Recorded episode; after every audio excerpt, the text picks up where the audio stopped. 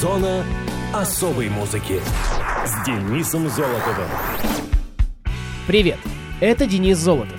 Вы в зоне особой музыки. Первая библиотека появилась еще в Вавилоне во втором тысячелетии до нашей эры. Тогда им отводилось особое значение. Их называли домами жизни, душевным лекарством. Тогда вместо книг из папируса были глиняные таблички с клинописью. Библиотеки считались предметом роскоши. Чтобы переписать одну книгу, трудиться приходилось несколько лет, поэтому их могли позволить себе только богатые вельможи. В древнем мире публичных библиотек вообще не существовало. Познать человеческую мудрость из летописей могли лишь фараоны, цари и жрецы. В России же первая публичная библиотека открылась 27 мая 1795 года в Санкт-Петербурге. Называлась она Императорской публичной библиотекой, а ныне это Российская национальная библиотека. И только по истечении 200 лет эту дату решили увековечить. Поэтому с 1995 года 27 мая отмечается праздник – Общероссийский день библиотек, который также носит название День библиотекаря. Праздник не является красным днем календаря, но имеет немаловажное значение. Ведь именно библиотекарь поможет нам в выборе нужной литературы, не говоря уже о том, как приятно держать в руках именно печатный вариант любимой книги. И где, как ни в библиотеке, можно разом встретить невероятное количество всевозможных изданий. Во многих странах этот праздник не имеет фиксированной даты и отмечается в последний понедельник октября. Это так называемый Всемирный день библиотек. Как и в любой другой праздник, в этот день звучат поздравления от коллег, родственников и друзей всем работникам библиотек. Они проводят застолье, выезжают на природу, поздравляют друг друга с профессиональным праздником. Заслуженных работников награждают почетными грамотами и памятными подарками. Для посетителей проводятся литературные встречи. Посещение культурных мероприятий, концертов и спектаклей тоже является одной из традиций в праздничный день. Ну а мы теперь будем переходить к музыкальным датам и событиям последней недели мая. Муз-именинник. 24 мая 1938 года родился Prince Buster, певец в стилях ска и rocksteady музыки. Сесил Бустаманте Кэмпбелл появился на свет на Ямайке. В юности он занимался боксом и подавал большие надежды в этом виде спорта. Также он интересовался музыкой и к 1959 году начал солировать с командой единомышленников по ночным клубам Кингстона. И один из его проектов оказался успешным благодаря популярным в те годы на Ямайке передвижным музыкальным установкам, где он по совместительству подрабатывал вышибалой. Именно там Сесил и получил прозвище «Принц Бастер», под которым он впоследствии и стал знаменит. В 1960 году Принц Бастер записал с Folks Brothers сингл «Oh Carolina» на лейбле Wild Bells. Композиция моментально стала на Ямайке хитом. С 1963 года он записал сотни песен на британском лейбле Blue Beat Records, которые внесли, несомненно, огромный вклад в развитие музыки ска. Песни Аль Капоне 67 и Wine and Grind 98 даже побывали в британском чарте. После прихода к Сесилу популярности он посетил с турне Англию, где в 64-м его даже пригласили поучаствовать в популярном вечернем телешоу. К концу 1970 года у принца Бастера появились серьезные финансовые проблемы, а его предприятия были в убытке. Но, к счастью, ска-музыка переживает очередной подъем популярности в Британии. В 79-м группа Madness, названная в честь одной из песен Бастера, перепевает несколько его песен. Одна из них, One Step Beyond, достигла 10 места в чартах Великобритании. Интерес к принцу Бастеру снова вырос, и он начал получать неплохие гонорары. Его песни перепевали и такие группы, как The Specials и The Beat. Также его старые хиты были переизданы и пользовались хорошим спросом у аудитории. В 1989 году Принц Бастер записал 12-дюймовый сингл Stack O'Lee с лондонской ска-блюз группой The Troyans на лейбле Gazus Rocking Records. Пластинка была выпущена ограниченным тиражом и распродалась в течение недели. Принц Бастер жил в Майами, штат Флорида. В течение последних лет он появлялся на нескольких фестивалях, включая в 2002 году фестиваль в Торонто под названием Legends of Ska и в 2006 Boss Sounds Reggae Festival в Ньюкасл upon Tyne. С 2009 года Сесил Кэмпбелл перенес несколько сердечных приступов, и здоровье его ухудшилось. Музыкант умер 8 сентября 2016 в возрасте 78 лет в больнице Майами, США. А в эфире Радио ВОЗ трек музыканта под названием «Dance Jamaica». Thank you.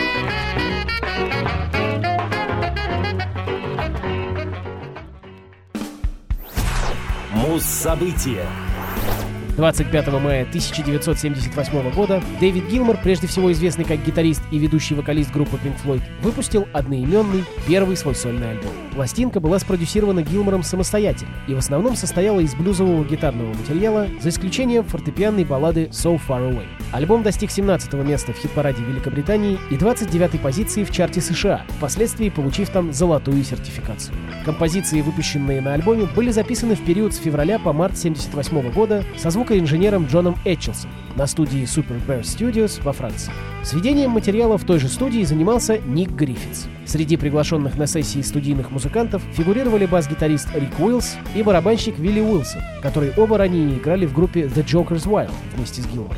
Обложка альбома, напечатанная лейблом EMI для первых релизов на лонгплее, была разработана дизайнерской студией Hypnosis совместно с Гилмором и включала фотографию, на которой были изображены сам гитарист, Уиллс и Уилсон. На ее задней стороне Гилмор был отмечен как клавишник и вокалист, хотя он также играл на гитаре.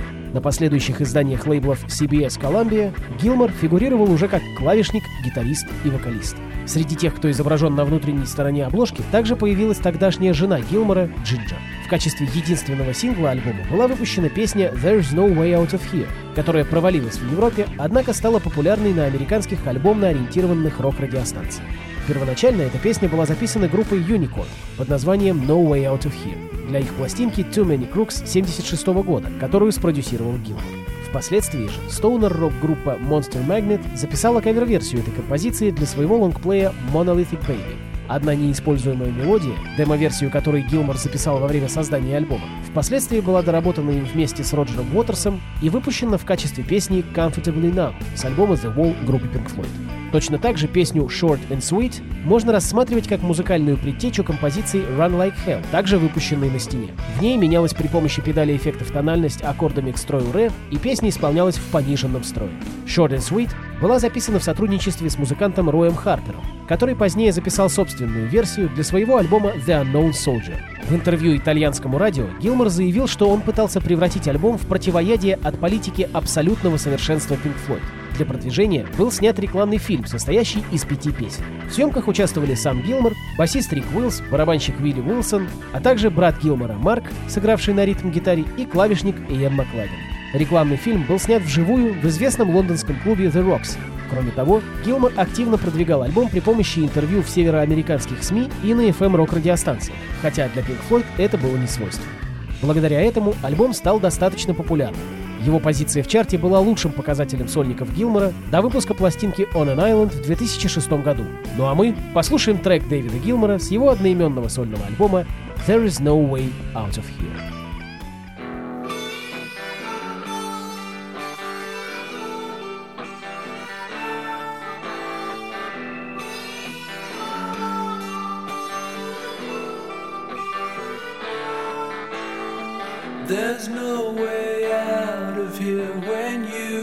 In, you're in for good. There was no promise made, the part you played, the chance you took. There are no boundaries set, the time, and yet you wasted still.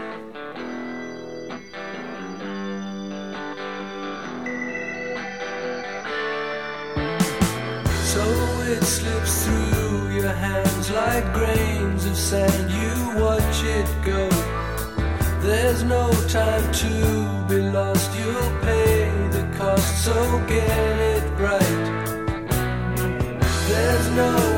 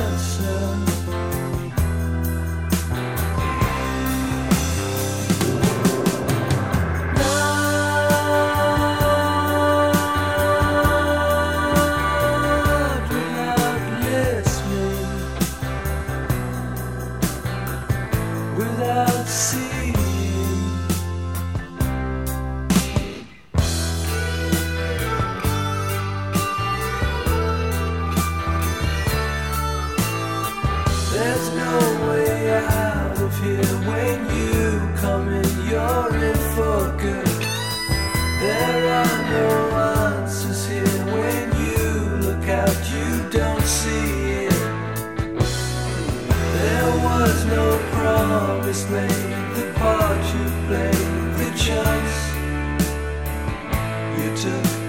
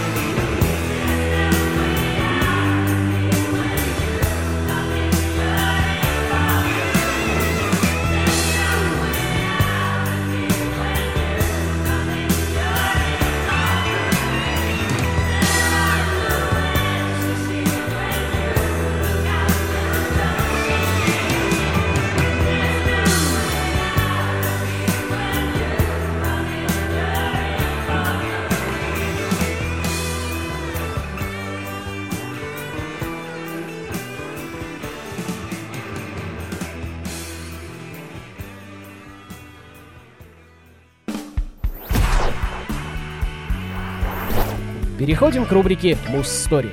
И сегодня поговорим о культовой песне не только в творчестве ACDC, а вообще одной из самых популярных в мире, по-моему. Итак, «Back in Black». Но надо сказать, что связано ее создание с грустными обстоятельствами. 19 февраля 1980 года погиб вокалист Бон Скотт. То время участники ACDC вовсю работали над седьмым по счету альбомом. Оставшись без вокалиста, они задумались над тем, чтобы разойтись, но решили, что их покойный товарищ не одобрил бы такой поступок. Перепробовав нескольких кандидатов, они остановились на Брайане Джонсоне, с которым начали заново записывать диск. Тогда же возникла идея посвятить усопшему товарищу песню, которая соответствовала бы его характеру и была бы очень бодрой и заводной. Название Back in Black появилось еще при жизни Скотта, и оно показалось членам группы весьма уместным. Гитарный риф, открывающий песню, Малькольм Янг исполнял уже несколько лет во время разогревов перед выступлением. Слова песни поручили написать Брайану Джонсону, поставив следующие условия.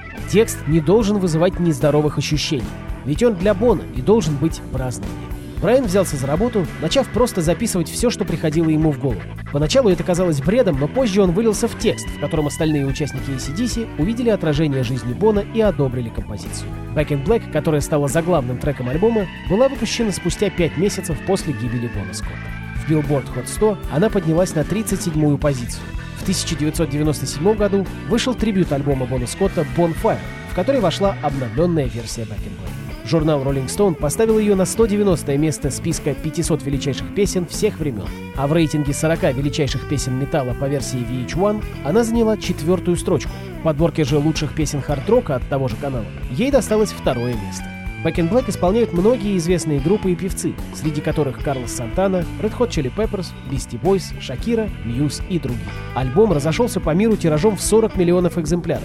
У Иэна Джеффри, бывшего менеджера ACDC, по его утверждению есть тексты 15 песен, которые Бон Скотт предлагал для этой пластинки. Композицию Back in Black можно услышать во многих художественных и мультипликационных фильмах и телесериалах.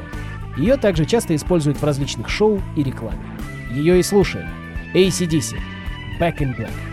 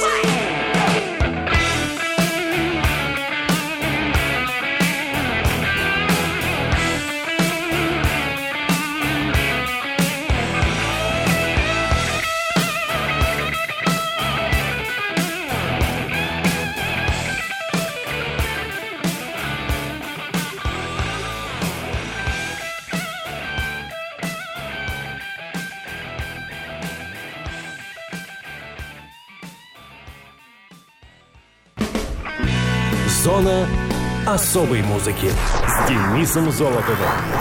Хочешь услышать о своем любимом исполнителе? Записывай адрес. Зона, дефис музона, собака, яндекс.ру. А на сегодня все. Счастливо.